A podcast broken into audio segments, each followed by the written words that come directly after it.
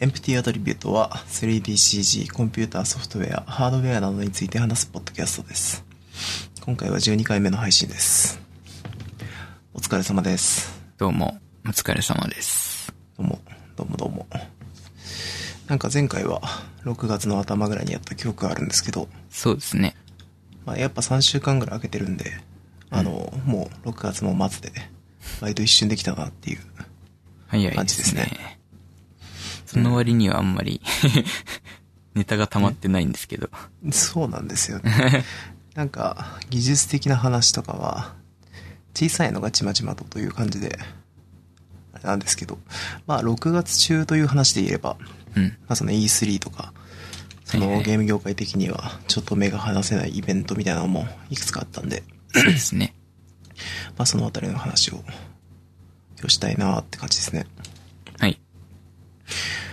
あのーまあ、この E3 全然関係ないんですけど、あのー最近ね、マインクラフトをまた いやー何度目になるかわからない。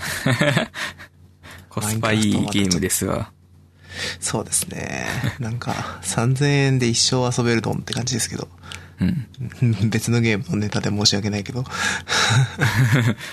うんマインクラフトはやっぱ面白いですね。特に面白い今、僕ら、ヒカルくんと僕で、多分大学生の頃からずっとだよね。あの、やってますね一緒に遊んでるんですけど、なんか、ずっと僕らはね、その、誰か一緒にやってくんないかなっていう、うんそう、まあ僕らずっと友達が少ない から、うん僕ヒカルくんしか友達いないし、ヒカルくんは僕しか友達がいないから、それはどうか な。そう。だから、 まあ、ずーっとね、二人でマインクラフトやってたんですけど、そうですね。どうやら、なんか最近ね、その、マインクラフトをちょっとやってみたいなっていう友達が一人できまして、うんその人が始めたのをきっかけにちょっと一緒にやろうよっつって、ヒカルくんも誘ったんですけど、結構初々しいの楽しくですよね。そう楽でしいですすよね。ね。初めてっていうのはいいですね、やっぱね。 そうもうなんかどう育ててやろうかみたいな。僕とヒカルくんが大事に大 事に。エンチャントはまだ早いっつって。そうそうそう。なるべく先を言わないように、やってるのがなんか、すごい面白いですね。うん、なんか、マインクラフトはまた、こう、進んできたら、まあ本当はもっとね、人入れてやったりしたいんですけど。うん。でもなんか、あの感じも新鮮でいいですね。そうですね。はい。はい。ええー、どうしましょうかまあ、今日は、僕の方の、まあ、ほとんど雑談みたいになっちゃうんですけど、いいんじゃないですかまあ、先にちょっと NVIDIA の方の話しちゃおうかな。ああ、はいはいはい。うん。まあ、これっていうのも、っていうのもというか、まあ、みんな見てると思うんですけど、すぐ流れてくるから。うん。えっと、結構実際試したっていう人はどうかな、多いのかな。あの、すごい簡単に試せるんで、おすすめですっていう感じで、とうんりあえず紹介っていう感じなんですけど。これ、なんて読むんですかね。ガウガンでいいのかわわかんないんですがグー、グーガンななのか。わかんなあい。のー、NVIDIA が発表してた、ずいぶん前からね、発表自体はありましたけど、はい。あのー、キャンバスに色を塗ると、その色が、えっと、なんていうのえー機械学習的な、はい。えー部分で保管されて、その色に合わせた背景に自動変換してくれるツールみたいなのをずいぶん前に発表したんですよね。そうですね。それがすごいお手軽に現実の写真みたいになるんですけど、うん。それが、今、えっと、まあ、今回多分 HackMD じゃないや、えっと、ショーノートの方で貼る、うん。えっと、リンクの方で簡単に試せるんですよ。それを、まあ、ちょっと試してみてたんですけど、まあ、すごい面白いですね。あの感じ。ウェブアプリで楽し、できるってことですね。そうですね。あの、ウェブ上で、それがプレイできるみたいなんで、うん。ちょっとやってみると面白いかもっていう感じです。まあシンプルにその左側のキャンバスに色を塗ると、塗って変換ボタンを押すと、それがもうその色が実際の背景のように合成されて、もう出てくるっていう感じなんですけど、うん。あのーまあ、ライティングとか、あのあれとかでもあったような、えっ、と、ステーディアとかでもあったような、えー絵、絵っぽく最終的にフィルターをかけるみたいなこともうん。できるようになってて、結構いろいろ楽しめそうだなっていう感じです。いいですね。うん。まあ今のところ、一点投資のなんかすごいシンプルな構図しかできないっぽかったですけど、まあこれの延長線上に結構面白いものがたくさんあるのかなっていう気がするんで、ねうん、なんかコンセプトアーティストの人たちは震えて待てって感じ ですね。今筆だけでさらっと書いたらもう、実写みたいになってるみたいな。うん時代がなかなか、 これは最初に見た時も衝撃だったけど、実際自分でやってみると面白いです ね。はい。まあ、本当に技術的な話は僕、とりあえずこれだけなんですけど、はい。あと、iPad の、あのーベータ、はい iPadOS のベータをちょっと触ってみたよっていうパブリックベータってやつですね。そうですね。まあなんか、あの、公開されている、あの、サービス、新しい、あの、iOS、間違え間違えた、iPadOS の情報をちょっと試してみたっていうだけですけど、ただ、まあもう、本当これにスキルなんですけど、なんかペンが速くなった、まあ、最適化が行われて、あの、iPad のプロのペンが、えー、また速くなったっていうお話を聞いてたんですが、うん。まあ、あれ ですね。元からあれだけ早いと、もう、わかんない。ま体感ではわからないですね。あ、これ以上速くなる必要もなくなった 感じが。そうですね。 しますね。あの、ヒカルくんも iPad 持ってて、うん。あの、ヒカルくんが先に、それ一個前の世代のやつですね。そそうですね。で10.5インチあのやのつ、を。先にアップデートしてたんで、 うん。あの、先に触らせてもらったんですよ。で、早いような気がするって言って、 そう。 とりあえず、僕の iPad をのしのしと持ってきて、 比較したんですけど、これわかんないなっていう 話になりましたねい。や。さすがにわかんなかったですね。ただ、多分です、多分ですけど、しばらくあれを使った後に元のやつ触るときっとわかんのかなあと。それ。はあるかもしれないですね。そうですね。だからちょっと試してみたいなという気もするんですけど。いやーまあ楽しみ。まあ、全体的には使いやすくなってんなっていうイメージでした。うんなんか、あのー、便利機能が追加されて、まあ、解約は全然ない、もちろんですけど。うんうん。うん、かなという、まあ iPad にちょっと望んでたことっていうのは、要所要所でかなってるイメージだったんで、まあ正式リリースしたらみんなアップデートするがよしって感じ。そうですね。まだうん、さすがにバグがちょっとあるん で。そうです ね。自己責任で僕でもそんな体感してないですけど。結構ありますよ。あ、本当ですか iPad はあんまり普段使わないからあれかもしれないですけど、あの、iOS の 方は iPhone メインのやつあーまあをはい。パブリックベータにしてるんですけど、はい。ずっと普段使ってると、やっぱりちょこちょこありますね、はまだ。まあでもそのなるほど致命的なのはないですけど、今のとこうろ。ん。いいですね。あ、うんあれなんですね。iOS の方もじゃあ試されてるんですね。そうですね。あの、ナイトモードじゃなくダークモードか。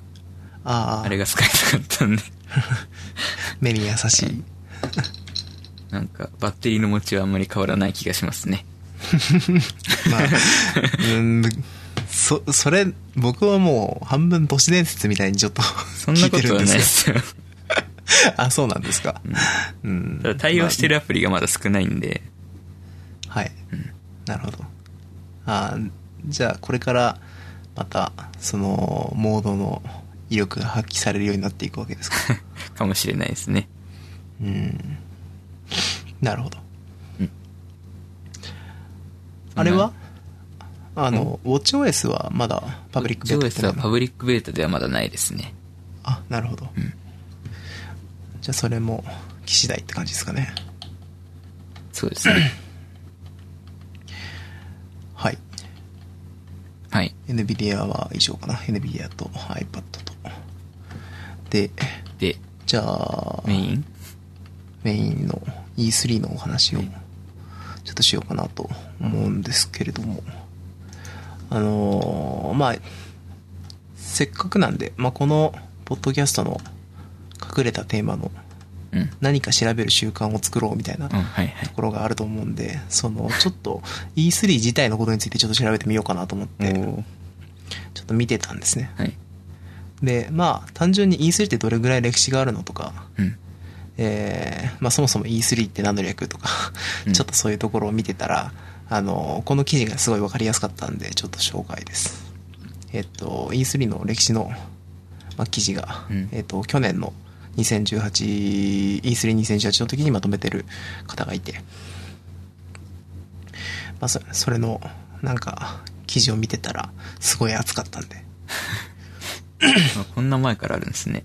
そうなんですよ。まずそれに驚いたんですけど、E3 って23年近く、えっと、やっているらしくてですね。えーえっと、まあ、年1回なんで多分23回やっているんじゃないかなという意識で、アメリカのイベントですよね、確か。はい。あれそうですよね。そうですね。で、まあ、あの、ゲームの見本市ですね。あの、世界最大規模のうん。まあ最大って言ってもいいのかな。うん。もともとエレクトロニックエンターテインメントエクスポっていう E が3つつくから E3 ってあ、言そううなんらでしいんですすけど。ね。そうらしいんですよ。僕も、あそうなんだと思って。考えたことなかったですね、E3 は。そうですね。 なんかあのー、まあゲームの、えっ、と、何か制限なく、えっ、と、まあその、ゲームの新作発表なりっていうのが、すごいお大規模な、きゅえー発表が行われているっていう感じですね。で、僕実はそのゲームショーとか、ゲーム自体を発表する回って本当に後出しでしか基本的に確認しないんですけど、 はい。まあ、今年はせっかくなんで、ちょっと E3、えっ、と、発表されたタイトルとかも、なるべく追うようにちょっとしてみましたっていうところですねう。ん、うん。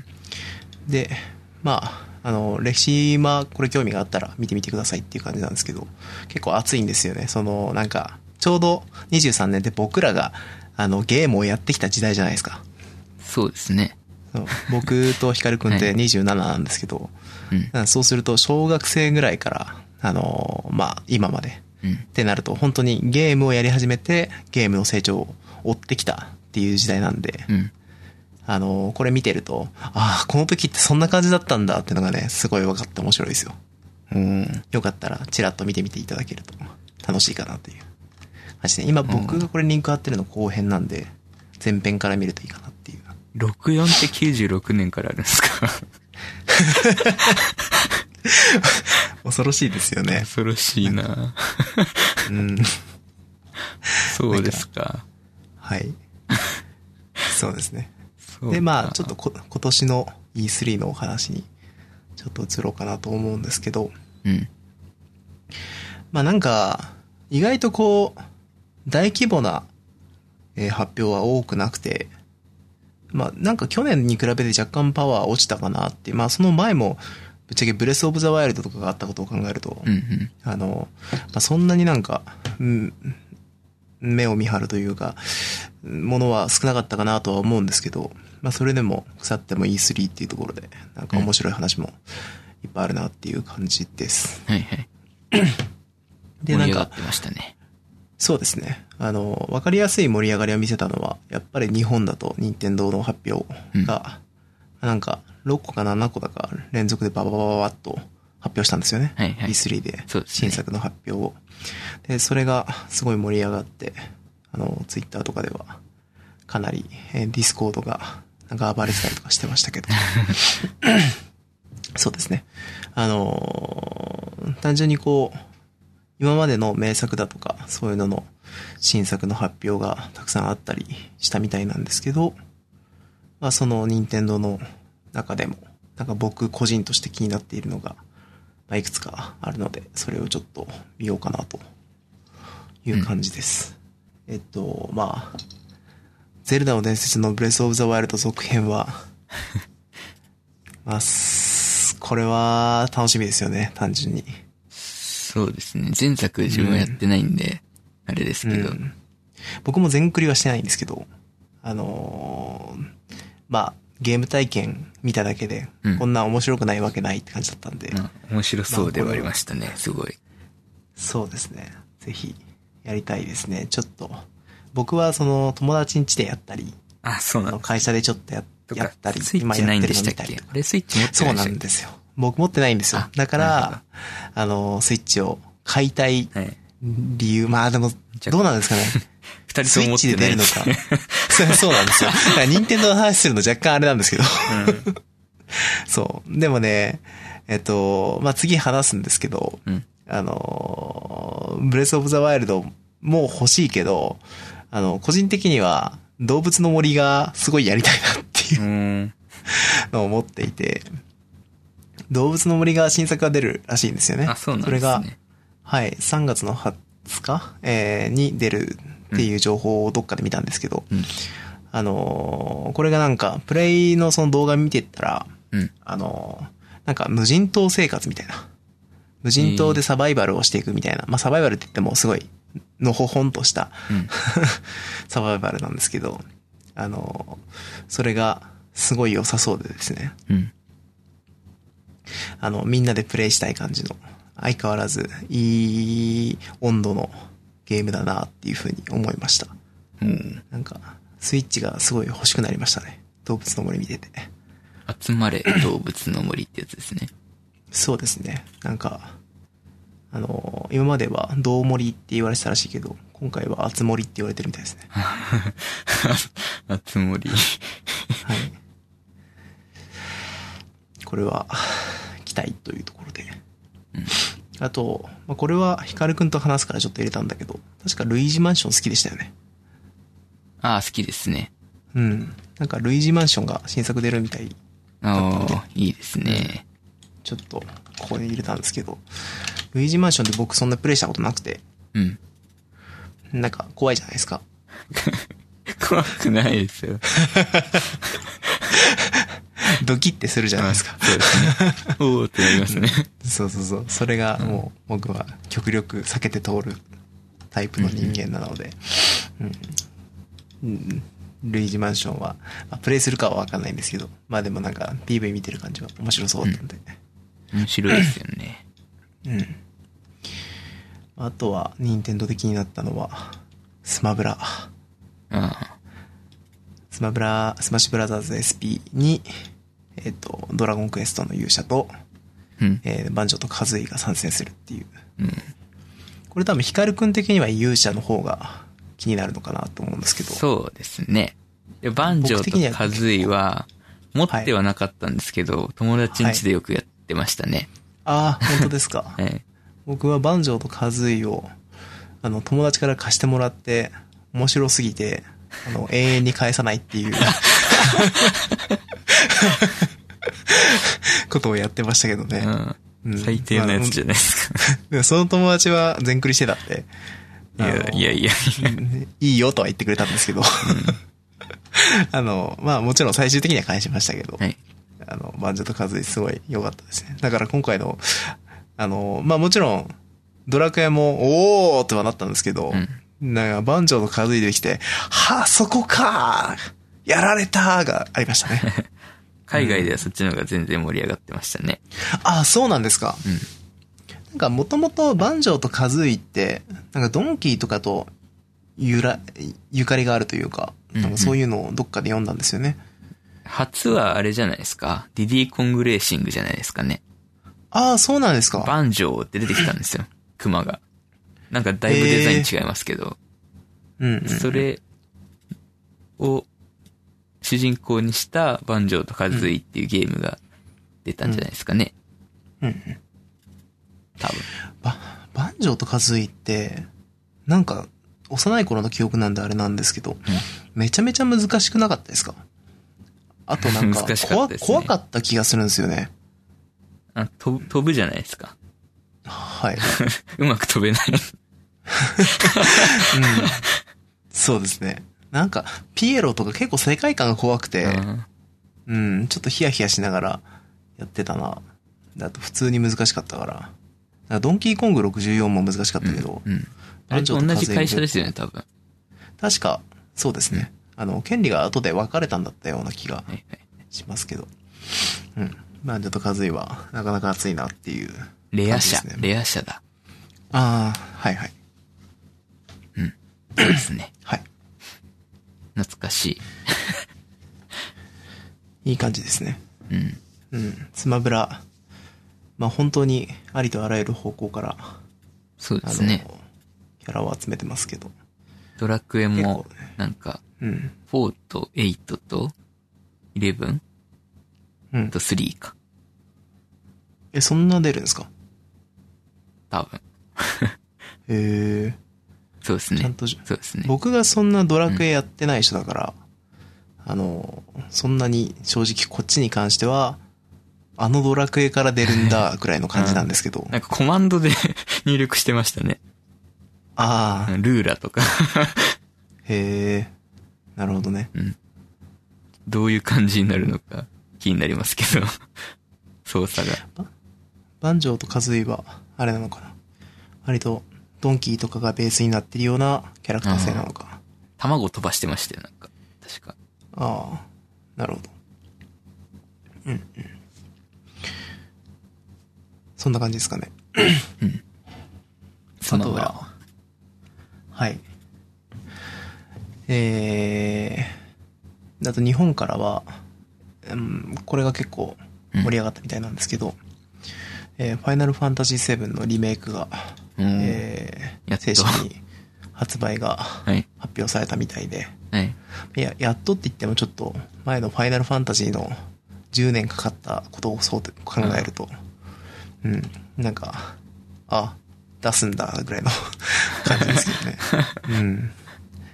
なんか、僕知らなかったんですけど、さっきの E3 の歴史見てて、あの、15年ぐらい前に、あの今回発表した PV の、えっ、と、全く同じような構図で、うん。あの、PV 出してるんですね。あの、セブンリメイクするよって。うんうんうん。なんかずーっと言ってるみたいなことは聞いてましたけど、うん。そんなだったんですね。なんか3のテックデモみたいな感じで、あの、プレイステーション3のテックデモみたいな感じで、ファイナルファンタジー7のあのリメイク出すよっていう映像があって、はい。それが今回の構図にすごいそっくりな感じの演出がうん。最初にあるんですけど、それをなんか、あの、今のプレイステーション4でやると、こういう映像になるよみたいな。 あー比較とかありそうですね。そうですね。 でもなんか、すごい綺麗で、やっぱすごいなって思いました。でもなんか、映像見てて思ったら、これ多分リアルタイムなんだと思うんですけど、はい。全部映像自体がう。ん。あのーもう、ファイナルファンタジーも、ファイナルファンタジーって、まあ、結構映像を売りにしてたと思うんですよね、結構長い間。そうですね。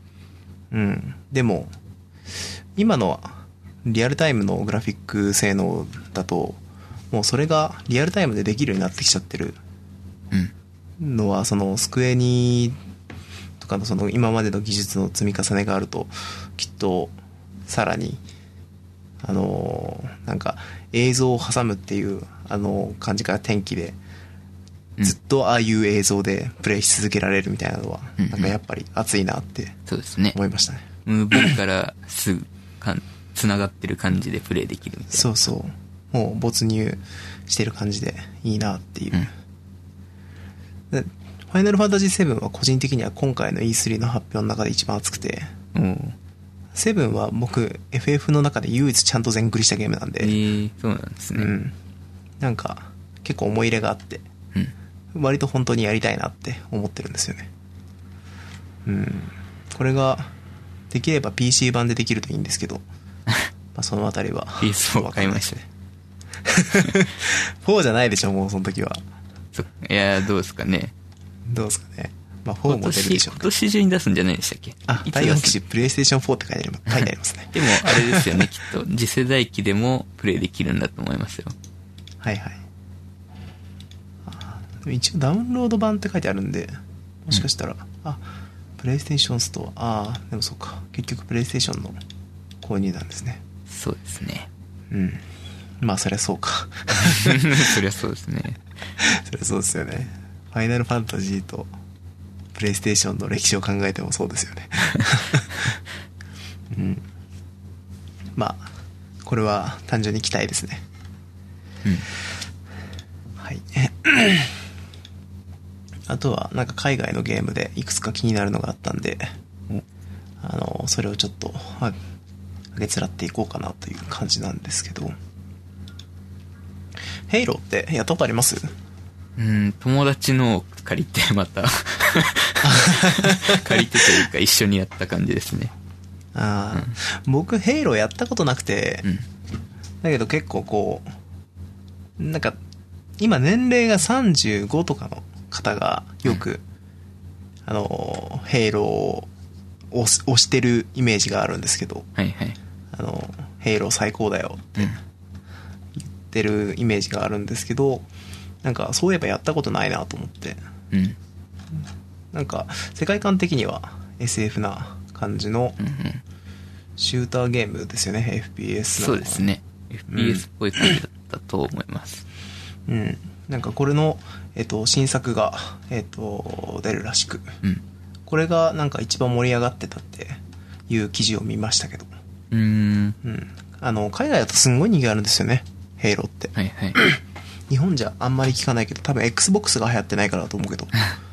そうなんか、マイクロソフトがその当時、小学生ぐらいの時に多分で、Xbox っていうのが出てきたんですけど、はいその時に持ってた友達がいて、その友達の家でやったんですけど、もうすごい、あの、綺麗で、絵が、うん。すごいびっくりした覚えがありますね。ヘイロうーん。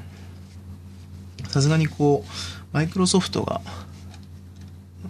親元になってやってるだけあって、うん。うん、Xbox のなんか全力を出してグラフィック作ってるイメージがあるんですけど、うん。うんまあ、ちょっと今までやってなかっただけにこうちょっとやってみたいなという欲もあり、まあ、実際に運営あのプレイされ始めたらちょっと追ってみようかなっていう感じです、 Windows でできますもんね、これだったら。うん、多分ね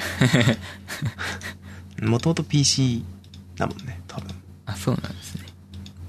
違うのかな わかんない。ちょっと適当なこと言わない方がいいかな。でも、プラットフォームは Xbox One と Windows 10って書いてあるあんで、、本当だ。うん。まあ、Windows 10もできるんだろうと思います。はい。で、あとは、ウエストランドかなっていうゲームがリリースするらしいんですけど、うん。えー、これが、確か、ちょっと待っ3。て。これ合ってるかなこれ。えー、っと、そう、多分あれなんですよ。まあこれも、なんでここに入れたかっていうと、あのーあれ、えー、っと、フォールアウトの監督さんがうん。作ったゲームなんだと思うんですよね。えー、じゃあ同じ感じなんですかね、世界観は。ただなんか、RPG っぽいっていうか、えーっと、ストラテジーっぽい感じストラのテジゲー。ーム。ただなんか、きょ兄弟ゲームというか、世界観もかなり近いらしくて、うんホールアウトと。聖剣スって書いてありますね。うん。結構、ホールアウトやってる人がやると、熱いみたいなうーん。な感じで書いてあったような気がしますね。うるんほ。ど。なんか、聞いたことないゲームいっぱいあんなと思って、ちょっと気になりますね。うん、ちょっとやってみたいなっていうのが、はい。 PUS4 で買ってみようかな。いいと思います。フォールアウト好きですもんね。そうですね。うん。にわかですけど。まあ、フォールアウトも結構歴史があるイメージなんで。そうですねうん。でもしょうがないしょ PS4 うがかないらなんで。まあ、流行ったもんな。4、うん。 4、76は、セブンティまあ、シバックトルロワイヤルになって、結構売れてるらしいですけど。ああ、そっか。うん。最近起動してないですね。あの、シュラウドっていう、すごい有名な FPS プレイヤーがいるんですよ。うん。あの、PUBG で世界一だった人なんですけど、はいはい。その人が絶賛してて、えー、ほんまかって世界中が思ってるんですけど。はい。まあ、だからちょっと気になってるって感じですね。なるほど。あと、まあ、グラフィックで言ったらもう、これがダントツで気になってるんですけど、サイバーパンク。うんこれは自分もちょっと気になりますね。これは、ちょっと、ゲームのその動画見てる限りで言えば最高ですよね。これはいいですね。うん。うん。なん か、やりたかったサイバーパンクそのままゲームにしてくれましたっていう感じ。名前がもうサイバーパンクですからね、なんたって。そうです ね。うん。でもなんか、ここまでやってくれると、本当にグラフィックだけでやる価値があるって感じなんで。うん。うん。特になんか、あのー俳優さんとか好きな方は、なんか、ん結構人間のスキャンとかもすごいやってるんですよね、このゲーム。ム。だから、本当に映画的に楽しめたりとかするんじゃないかなと。特にそう今ですね回話題になってるのは、 今回の E3 で出た映像で、最後にキアヌ・リーブス が、あの、キャラクターとして出てくるっていう演出があったんですけど、それがすごい熱かったですね熱いですね。うん。これはちょっとやりたいですよね。これは買うかな。うん。いやー、これはやりたい。これもリアルタイムなんですよね。すごいげえ時な代ですね。うん。ちょっと次世代機がどうなるのか気になりますね、ここまで来るそうです ね。そうですね。それこそ、こういうゲームが、あのーステディアとかでできるのかどうかとか、と。うん。まあ、気になりますよね。はいはい。うん。まあ、一人用プレイだろうし、こういうのがステディアでも全然いいのかなって気ができそうですけどね。うん。それこそね、最大スペックでやりたいですもんね。やりたいね。8K で。うん。やりたい ね。ディスプレイがないですけど。 8K って。8K と 4K の差を人間は体感できるのか 8K テレビって持ってますなわかんない。その辺は僕より圧倒的 にヒカルくんの方が詳しいなんかか売ら。ってたような気はするんですけどうん。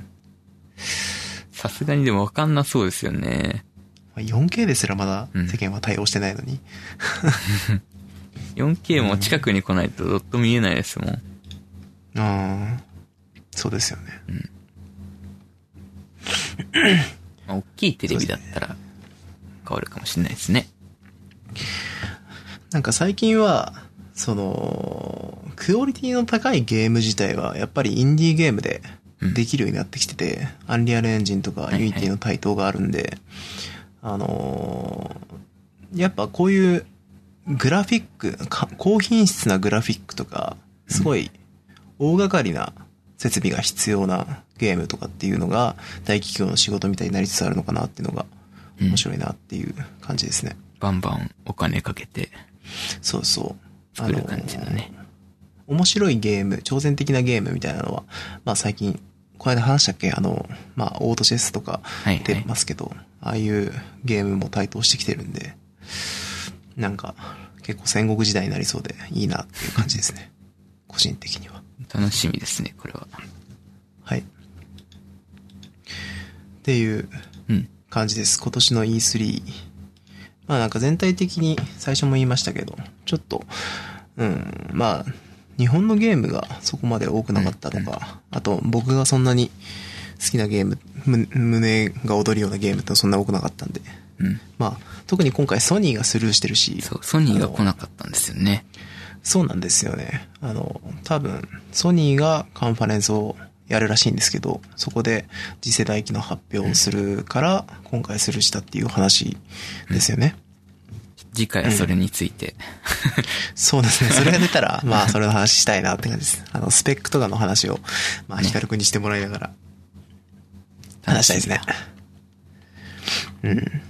まあ、あと、ブリザードも今回確かパスしたなったような気があ、すそるうんで。なんですね。うん。だからい、いまああんまり、うん、個人的には胸躍らずって感じですね。うんはい。一応 E3 はそんなところですかね。はい。じゃあ、こっち行きますか。はいはい。じゃあ最初雑談っぽい感じなんですけど、うん。ラズベリーパイ4が 出ました。え本当ですか 新しいのとか出るんだ。今日かな、えー昨日かなあ本当にタイムリーな感じで発表されてたんですけあ全然知らなどかっ、まあもうちょっとかかるっていう噂だったんですけど、急にはいバンって出てきて、みんなおーって感じですね。なるほど。うんララズズパイベリーって、あの、そうですね、ラズパイとかって呼ばれてる、はい。アームの SOC が乗ってる、ちっちゃい、まあクレジットカードぐらいのサイズのコンピューターなんですけど、うん。まあ、IO が結構豊富で、でしかも結構機能も良くて、うんで、安いんですよね、すごい。うん。なんで、その、例えば、用途としては、SD カードから Linux をブートして、なんかサーバーにしたりとか、あとは自作の IoT デバイスにしたりとか、うんロボットになんか組み込んで制御に使ったりとかっていう、まあ、いろんな人がね、ホビーとか、まあ、ホビーに使うことが多いんですかね。うん。うん遊びいで、やファンが多いイメージは。そうですね。うん。うん使えたりとかね。っていううん結構人気のあるデバイスなんですよ。4000円ぐらいで買えるんじゃないですかね。日本でも。安い。 4、5000円で買えるんだと思います。単体だったらね。うん。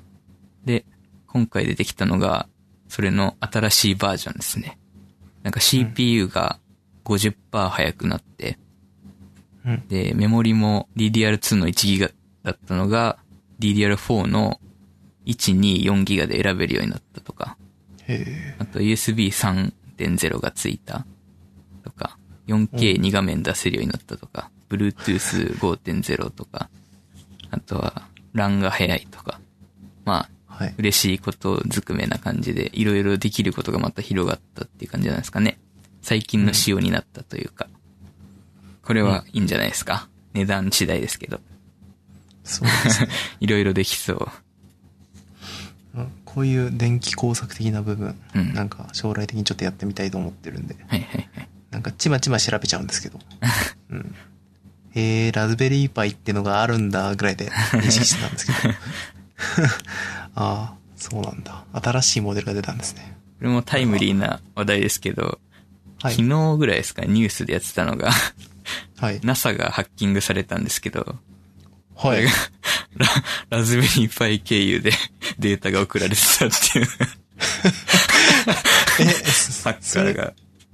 ハッカーが使ってたってことですかそうですね。ああ、えー それ、公開するの結構悪意があります ね。うーん。なるほまあ、そういう嬉しいニュースですね、これは。ど。はい。自分も興味があります。買ってみようかそうなで。すね。うん。なんかぜひ感想を聞かせてください。はい。まあ、何に使うかなんだよな。難しいのは。うん。うん。そうなんですよね。何に使います何がいいかな。いやー、僕の場合ちょっと、あれなんですよ。電気工作したいが先行しちゃってるんで、うん。あの、その目的の方がちょっと今思い浮かばなくて、なんか、やっぱり、うん手出すのが優先度がすごい後ろに後ろに行っちゃってるんですよね。うんうん。なんか知り合いは、まあこれもよくある使い方かもしれないですけど、ラズベリー、ラズベリーパイに GPS モジュールをくっつけて、うん。で、GPS って、あの、時刻の信号を流してるんで、うん。それで NTP サーバーみたいにして使ったりとか、謎の使い方をしたりしてましたね。うん。でもこれぐらい安いと、なんか、あの、ちょっと試してみるかで、いろいろできるのがいいですね。うんうん。なるほど。いいニュースですね。はい。と、まあ今回もちょっと調べてみた系なんですけど、はい。えーっと、まあ最近よくインテルの CPU とか脆弱性がまた見つかりましたみたいのあるじゃないですか。うん。うん。で、なかなかパッチが当たらないとかね。うん。で、この脆弱性が見つかったり、それに対策したりってどういう風になってるのかっていうのを、まあ、ちょっと調べてみたっていう話で。うん。まあ、っていうのも、5月にまた新しいバグが見つかったんですよ。バグっていうかセキュリティホールですね。うん。 MDS ってやつなんですけど、またその、投機、投機的実行の脆弱性を使ってデータを盗み出すみたいな。最近まあ、以流行前りにあのっ、たメルトダウンとか、そうですね。スペクターとか。みたいそな。こら辺のと同じような感じですうね。ん。でまあ、その CPU もね、人間が作ったものですし、はい。あれだけね、めちゃくちゃ複雑じゃないですか。なんで、そういうのがあるのはしょうがないんですけど、うんまあ、対処が遅かったんじゃないかっていうので結構問題になってるみたいですね。うん。実際その5月にパッチが当たったっぽいんですけど、はい。見つかったのは1年前みたいなうん。感じだらしくて。 うん。で、CPU のそのバグの歴史うん。なんですけど、うんとね、そもそも1994年の Pentium っていうインテルの CPU があって、はい。これにですね、すごいバグがあったんですよ。はい。あの Pentium FDIV バグっていうらしいんですけど、はい。 FDIV ってフローティングディバイドの多分略だと思うんですけど、そのはい不動小数点の割り算をするときに、特定のオペランドを渡したときに変な値が返ってくるみたいな。ちょっと間違えた値が返ってくるっていうバグで、はい。当時はもう対処のしようがなかったんで、結局インテルとしては、まあ要求があれば、新しいのと交換しますっていう、 最悪の、はい まあ、ハードのバグじゃ、どうしようもなそ。、いうそうなんですよはい。だったんですけど、で、それを得てですね、それを経てですね、インテルは進化したんです。考えたんですよ。はいどうしたらバグを修正できるのかっていう のに楽そうにはいかなかったんですね。はい。まあ、バグが起きるのはもうしょうがないんで、うん、そうですね。うんどうやったらバグをね、修正できるのかっていうところですね。はい。で、インテルみたいなシスクプロセッサーって、その複雑な動作を実装するために、内部でマイクロコードっていう小さいプログラムが動いてるんですよ。うん。マイクロプログラム方式って言うんですけど、うん。で、このマイクロコードっていうのはファームウェアみたいなもので、はい。コントロールストアっていう CPU の内部に保存されてるんですね。うん。でこれを BIOS とか OS からアップデートできるようにして、うん。次の Pentium Pro からは 売り出したっていう話で。うん。で OS とかのアップデートとともに、その CPU のパッチを更新できるように、配信できるようになった。うん。そうすると CPU の挙動が修正できるっていう、そういう感じで対処するんですね。はいはい。頭いいわ。そうですね。そうですね。なんか反省を踏まえてだったんですね。そそうので、すね。なんか前々からこう、聞いてはいましたけど、確かヒカルくんとうんうかんから。そうですね。はい。なるほど。で、まあ、そのセキュリティホールがどうやって見つかってどうやって修正されるかのプロセスなんですけど、はい。まず、脆弱性を研究する、その道のそのスーパーハッカーみたいな 人たちが世界中におりまして、はい。で彼らがですね、セキュリティホールを発見するんですね。お、これは、つって。はい。で、そんな時にメーカーにこっそり教えるんですよ。インテルさはあん、はここやばいっすよ、みたいな。あ。はい。なんでかっていうと、広まったら悪用されちゃうんで、はい。この人は、この人たちはすごい正義のハッカーなんですよね。ホワイホトワハイットカハーッカーってでやつですね。 すかはい。うん。 まあ研究者ですね。まあ、セキュリティの研究者です。はい。それはマイクロソフトが雇ってる人とかではなく、一般にいろいろいる人。まあ大学とかフリーランスみたいな人とか。どあうー大学で研究してるとかもいますし、あとは、はい。あの、Google のゼロでしたっけそのセキュリティチームとか、もう、かっこそよの企。業のセキュリティチームみたいのもいますし、はい。セキュリティをね、良くすることが我らの使命みたいな。うん。で、それを発見して、メーカーはその報告を受け取って、修正のパッチを開発して公開するっていう感じなんですけど、はい。でその、修正の報告を、修正の報告じゃない。えっ、と、脆弱性の報告を受けてから、うんパッチを出すまでのリリースのリミットっていうのが、90日以内っていうのが理想で決まってまして、うん。まあ、大体ソフトウェアメーカーとかはそれを守ってやるっていうのが普通。うん。遅れると叩かれるっていうことが多いですかね。うん。ただ、このハードウェアのバグってそうはいかないんですよね。うん。なんでかっていうと、まず製品が多すぎるんですよ。インテル。ルでも、例えば、今回発覚したやつだと、MDS っていうセキュリティホールだと、2011年以降の全ての製品が対象になるんですね。ほぼ全ての製品。うん。それを一個一個確認しながらやっていくのがまず難しい。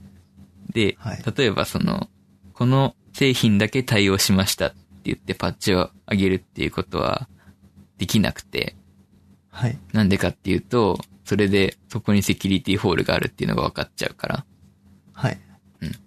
全部にいっぺんに対応しなきゃいけないんですね。うーん。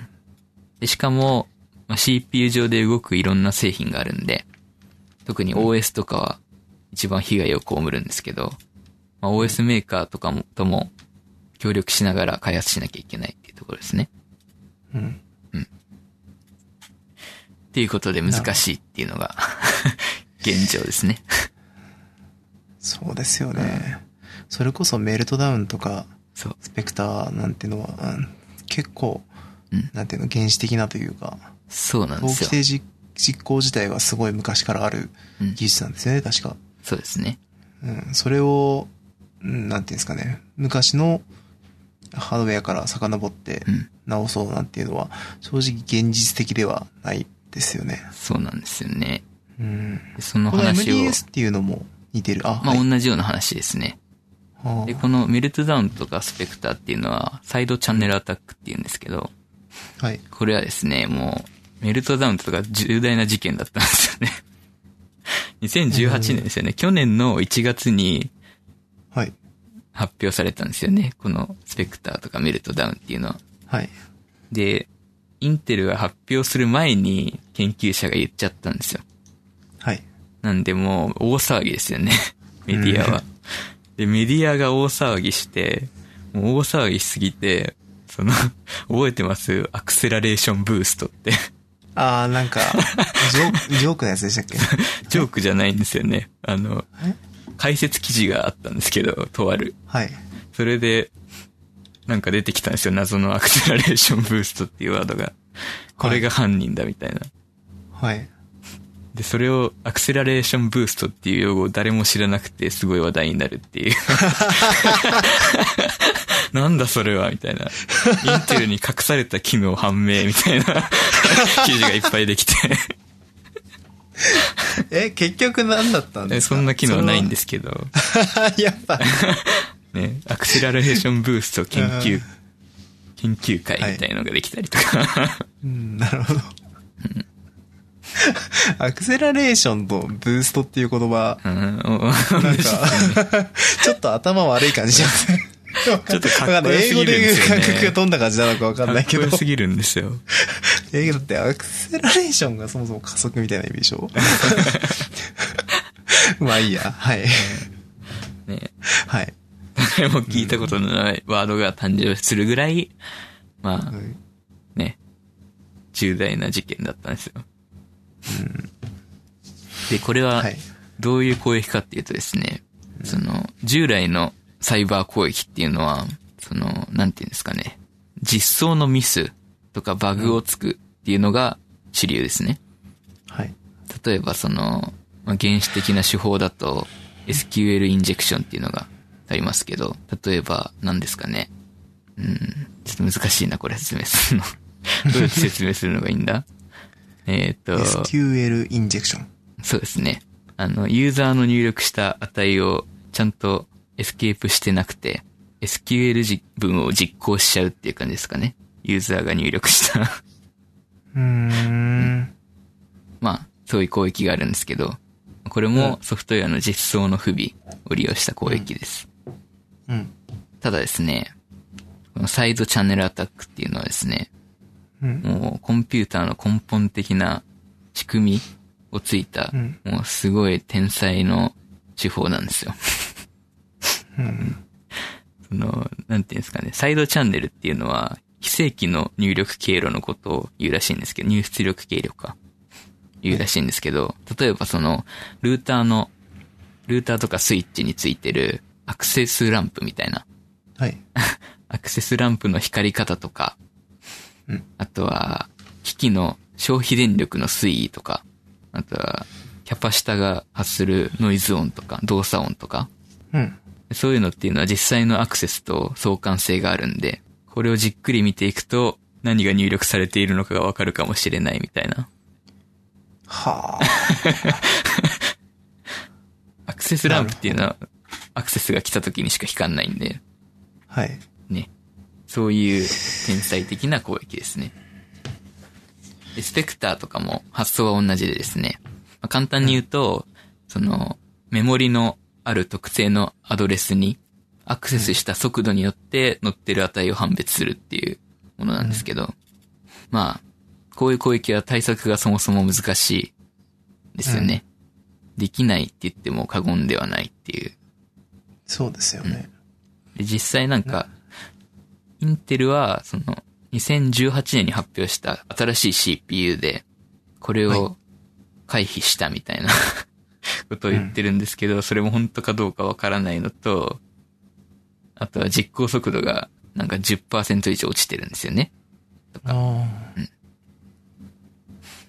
まあ、どうなんですかねこれ本当なのかなうーん、なんか、でも、メルトダウンとスペクターはさすごい話題になったので、僕もが、ざっくり概要を読んだんですけど、うんこんなんどうやって回避すんだって感じでした よね。そうですね。うん。まあ、逆に今まで全く出なかったのがすごいなって感じですけど。そうですね。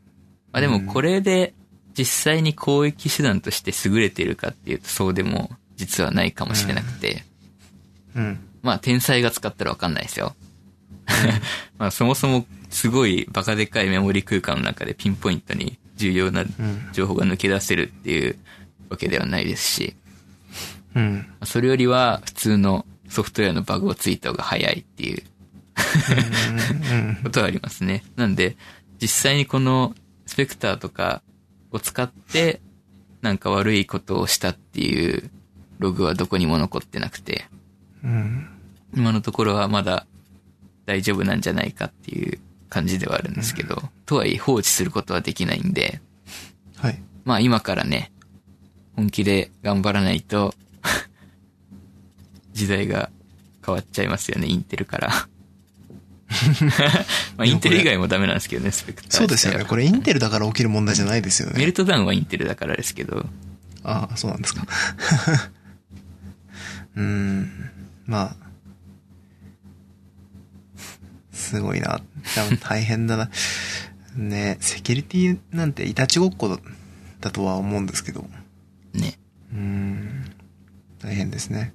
大変だっていう話でした。うん。 暑い。まあこん今な録、音のためにお互いエアコン切ってるからね。そうそうなんですよ。暑いんですよ。こんな感じですかね。いいですね。なんか、この辺ちょっと聞きたかったことだったんで、まあありがたいです。簡単にでしたけど。まあ、まあ、まセた。キュリティはなんか奥が深いですよね。ままあ、あそうですね。研究者がいるぐらいですからね。そうですね。まあ、需要もあるし、うんうん。うん。すごい。まあ、一番、いたちごっこをずっと続けているだけにどんどん深くなり続けてる、うんジャンジャンルというか分野ではありますよね。そうですねう。ん。まあ、すごいやーって感じ。これを考えるのがすごいですね。まあでも、ヒカルくんなんて職業柄どうしても無視できない部分だったりしますし、そうなんですよね。うん。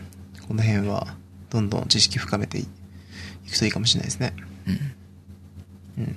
まあ、そんな感じでしたね。なんかハードウェアのハックとかはあんま興味ないんですかそんなことはないですよ。もう、そんなことはないですけど、はい。と、あれですよね。あの、奥が深すぎる問題が。なんか、もう自分も知識があるなら面白そうだなとは思うんですけど。うん。いいですね。そんな感じで。雑談いきますか。雑談しますか。今日ないのか、それ。僕、そうですね、マインクラフト話しちゃったんであ、、そっか。そう、じゃあ、メインブラック見てきました。はい。インターナショナルって新しいスピンオフですね。メインブラックうの。ん。ああれ、うんあの、女性のやつあ、そうです、そうです。ああ、はいはい。うん。どうでしたまあね、あの、すごい好きだったんですよ。もともとメインブラックは。そうですよね。そう、メインブラックすごい好きで、しかも今回の主演がね、マイティー・ソーとバルキリーですから。あ、そうなんだ。あ僕、ちょっとマイティーソーの方しか知らなかったんですけど。クリズ・エムズワースとテッサ・トンプソンあが、もうーすろ黒いスーツを着てですね、はい。サングラスで出てくるんですよ。はい。 で、メインブラックの音楽が流れてるだけでもう100点だったんですけど、その時点で。 はい。まあでも、あの、面白かったですね、普通に。うん話も。で、監督は変わってるんですけど、はい。まあ、その制作葬式に前回までの監督と、あとスピルバーうグんが入ってるんで、まあ全体的な雰囲気はね、完全にメインブラックでしたね。そうですね。スピンオフとしてはすごいありだと思います。スーツもかっこよかったし。僕が、あの、ヒカルくん家に遊びに行った時に、うん。あの、何も言わないのに、ワンが流れ始め た記憶があるんですけど、あれ、2も見たんでしたっけあれ ?3 は見てないですか ?3 見てないですね。ワン、ツーを確かぶっ通してみたんだった ような記憶があるんですけど。うまんあでも面白かったですね。まあ、なんか、こうだったらワクワクするなっていう SF 感。うん、そうですね。実は地球がこうだったら面白いのにみた いな。うん。メインブラックはいいですよ。パグが可愛い。うん。パグがちょっとちらっと出てきましたね、今回 も。で、なんかイ、ンターナショナル。このスーツのデザイン、ポール・スミスがやってるんですけど、今回。ああ、はい。表参道のポール・スミスにこの前行ったんですよ。ちらっと前を通ったんですけど、そしたらですね、ショーウィンドウに飾ってあって、おへーえ。って写真撮ってきま した。まだ多分飾ってあります。今回スピンオフっていうのは、うんえっ、と、ん今までのメインキャラクターたちと人が違うからですかそうですね。舞舞台が違う。はって、い前回までニューヨークだったんですけど、今回はね、あのあ、ヨーロッパの方ですね。あーイギリスなとるほどうーん。すごいですね。これだけシリーズ続いてるのは。そうですね。うん。うんなるほど。最高の 映画でしたよ。うん。ワン、ツー、スリーがやっぱね、でも良すぎたんで、ああ、スリーも良かったですか。スリー、ワン、ツーからのスリーが最高でしたね。ああ、そうですか。 じゃあ、スリー見ないとな。こんなに、どんどんどんって上がってく映画も珍しいなっていう感じの。なんか、上がってくって話で言うと、うん。あのー今度、トイストーリー4がああ、やりますけやど、りますね。もうめちゃくちゃ評判いいですね。うん。海外の。もう、多分あ、海外やってるんですかもアメリカではやってんじゃないかな。えー多分評それでなんか評判、前評判見るけど、むちゃくちゃ評判良くて、なんか、ああいう映画で、ワン、ツー、スリーって続いて全部評判、評価いいのもすごいいいのに、まだ行くんだっていうのがすごいなって思いましたね。う。うん。うん。まあ普通に、絶対見るだろうなって感じですね。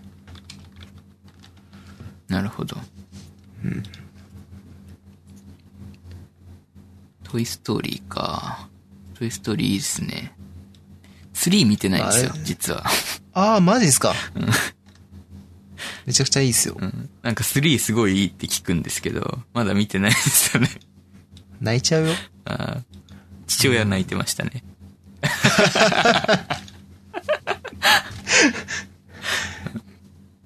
あのーあれですよね。今、ピクサー展がやってますよね。あ、どこでですかあ場所どこだろう。でもなんかかなり長期間でやってて、うん。もう何ヶ月かやってるはず。えー、で、多分8月ぐらいまでやる、だったかな。8月か9月か。うろ覚えですけど。うんあの、かなり長期間でやるんで、まあちょっと人が引いてきたぐらいで行こうかって話になってて、僕は。いいで7す月ねの半ばぐらいに行ってこようかなと思ってます。何が飾ってあるんですかなんかでも結構、うん、あの、なんていうの、ピクサーの世界観あみたいなものが展示されてる感じですよね。まあもちろんメイキングとか、いろんな資料があるんでしょうけど。結構、デカデカと駅に広告もあったんで、はいはい。うん、見てる人も多いんじゃないかなっていう感じですけどね。映画だと、今、スパイダーマンが今日から始まったんですよね。ああ、そうですか。で、しかも、X メンも始まってるんですよ、も う。で、その、しかも。メインブララック見たときに、見た日に、はどっち見ようかってなって、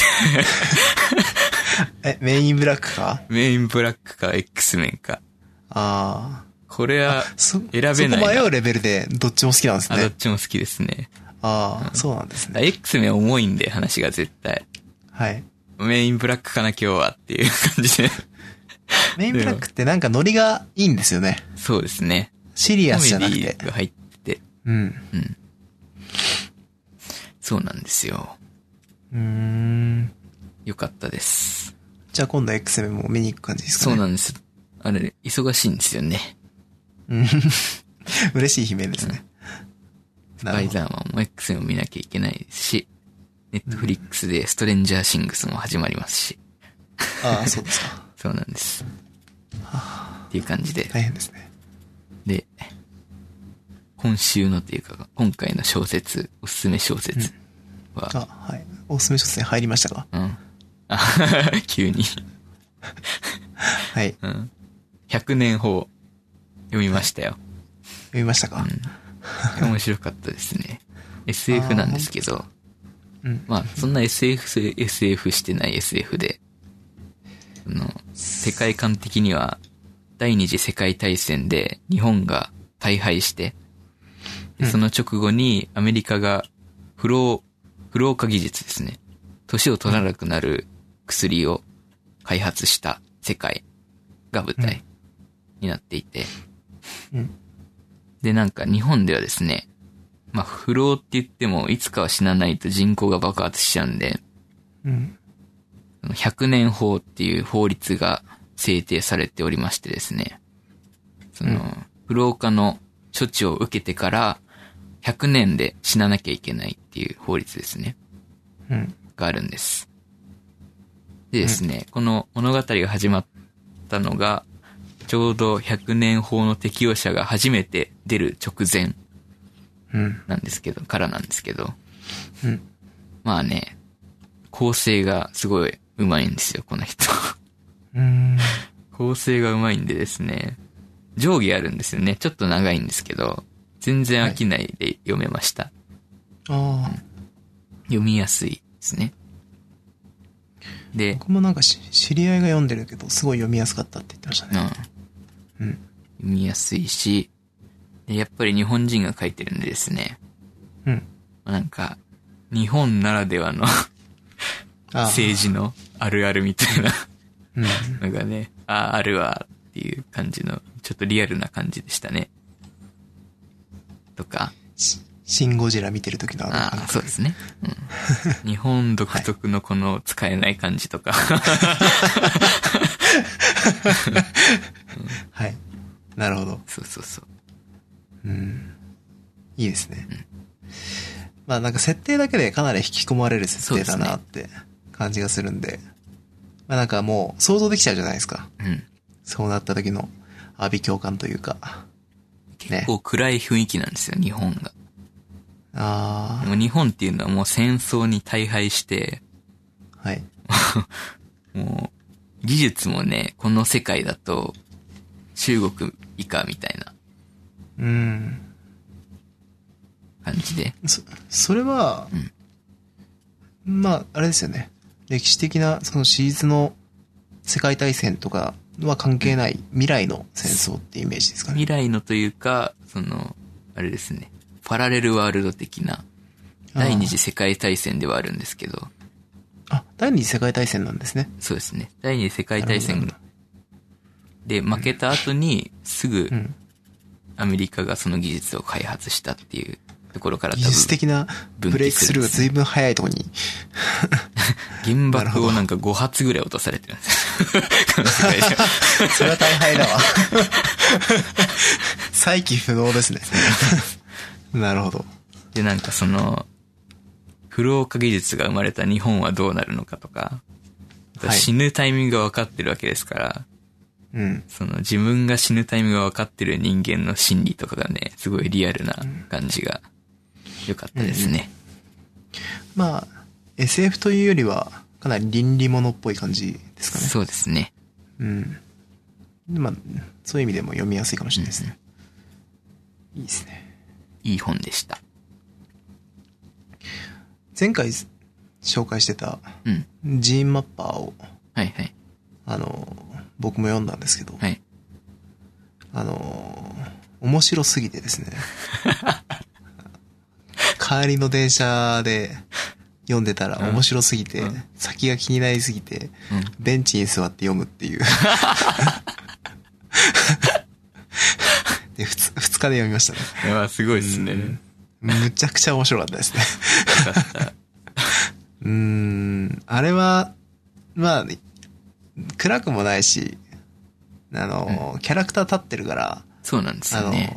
本当に漫画みたいな感じで読めて、しかもファンタ、ファンタジーというか、まあ SF 的にもうん、なんか、熱いタイプの、うんうんその、ジーンマッパーって職業自体がうん、すごい、なんか、ハイレベルなハッカー感があって、うん。かっこいいんですよね。なんそうでか、すね。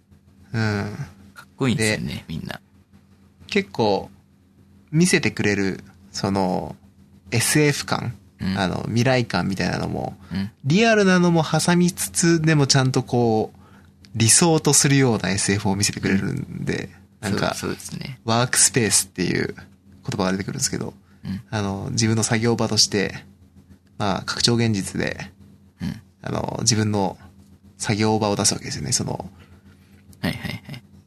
なぜモニター的なのも、え僕らがよく想像するような、マルチモニターがバーって、あの、両手を広げると出てくるタイプの、うん。あれですよね。そうですね。なんか、ああいうのとかを、きちんと小説で伝えてくれるのが、あすごい熱いなと思って。あれは本当に SF 慣れしてない僕からしてもおすすめだなって感じです。今、その人の別の作品読んでますけど。オービタルクラウドですかそうですね。ただ、チームマッパーがあまりにも読みやすかったんで、ちょっと、オービタルクラウドは、まあ、ゆっくりって感じですね。オービタルクラウドはもうちょっと SF よりというか、なんなんですかね、なんか技術の話が多い感じ、イうんメうんージがありますね。でも、最後まで言うともう面白いですよ。ああ、そうですか。うんじゃあ、まあ、前後編に分かれてるんで、そうです単ね。純にそれだけでも量があら、結構ある感じなんで、まあまあまあ、ゆっくり読もうかなって感じです。あとはハローワールドっていうのが良かったですね。えこれもいい感じでした。すごい。読みやすい感じの。ジーンマッパーに近いというか。ー、うん。おすすめです ジーンマッパーの世界観なんかいろいろできそうなんで、うん。なんか続編的なのも出してほしいなっていう、ああ、確かにね。ちょっと感じが。あのー犬の人、最初犬だった人いるじゃないですか。はいはい名前がちょっと思い出せないんですけど。えー、何でしたっけあの、名前がごめんなさいな。なんか、キャラが立ちすぎて て、あの、別の作品でなんか伝説のハッカー的に出てきてもおかしくない感じ あが、あ、確かに。 そういうのあると、なんかもう熱すぎる感じがしますよね。そうですね。そんな感じで、あの、ジンマッパ楽しかったですっていう。うん。この人本当にいいですよね。読みやすいですねうん。なんか、初めての作品とは思えないぐらい、そう。文章がしっかりしてたなっていう。頭いいんだろうなっていう感じです。 そうです。本当にそう、そうだなって感じ。うん。な、なんでしたっけな、なんとか太陽さんですよね。藤井太陽さんですね。藤井太陽さん。すごいですね。まあなんか僕もできればファンになって、ちょっと読んでいきたいなっていう感じです。今のところ、ハローワールドと、オービタルクラウドと、アンダーグラウンドマーケットってやつと、ジンマッパーを読んだんですけど、全部当たりでしたよ。えー、すごいですね。楽しみ。まあなんか、最近ほんとこう、物買うときにコスパを気にしてしまうんですよ。うん。で、漫画がとにかくコスパが悪くて、今。うん。なんで、小説を読むのが結構自分的には熱いんですよね。漫画ってパッて読めちゃいますからね。そうなんですよ。パッて読まあ何め度もて読むんです何けど百。円みたいな。うん。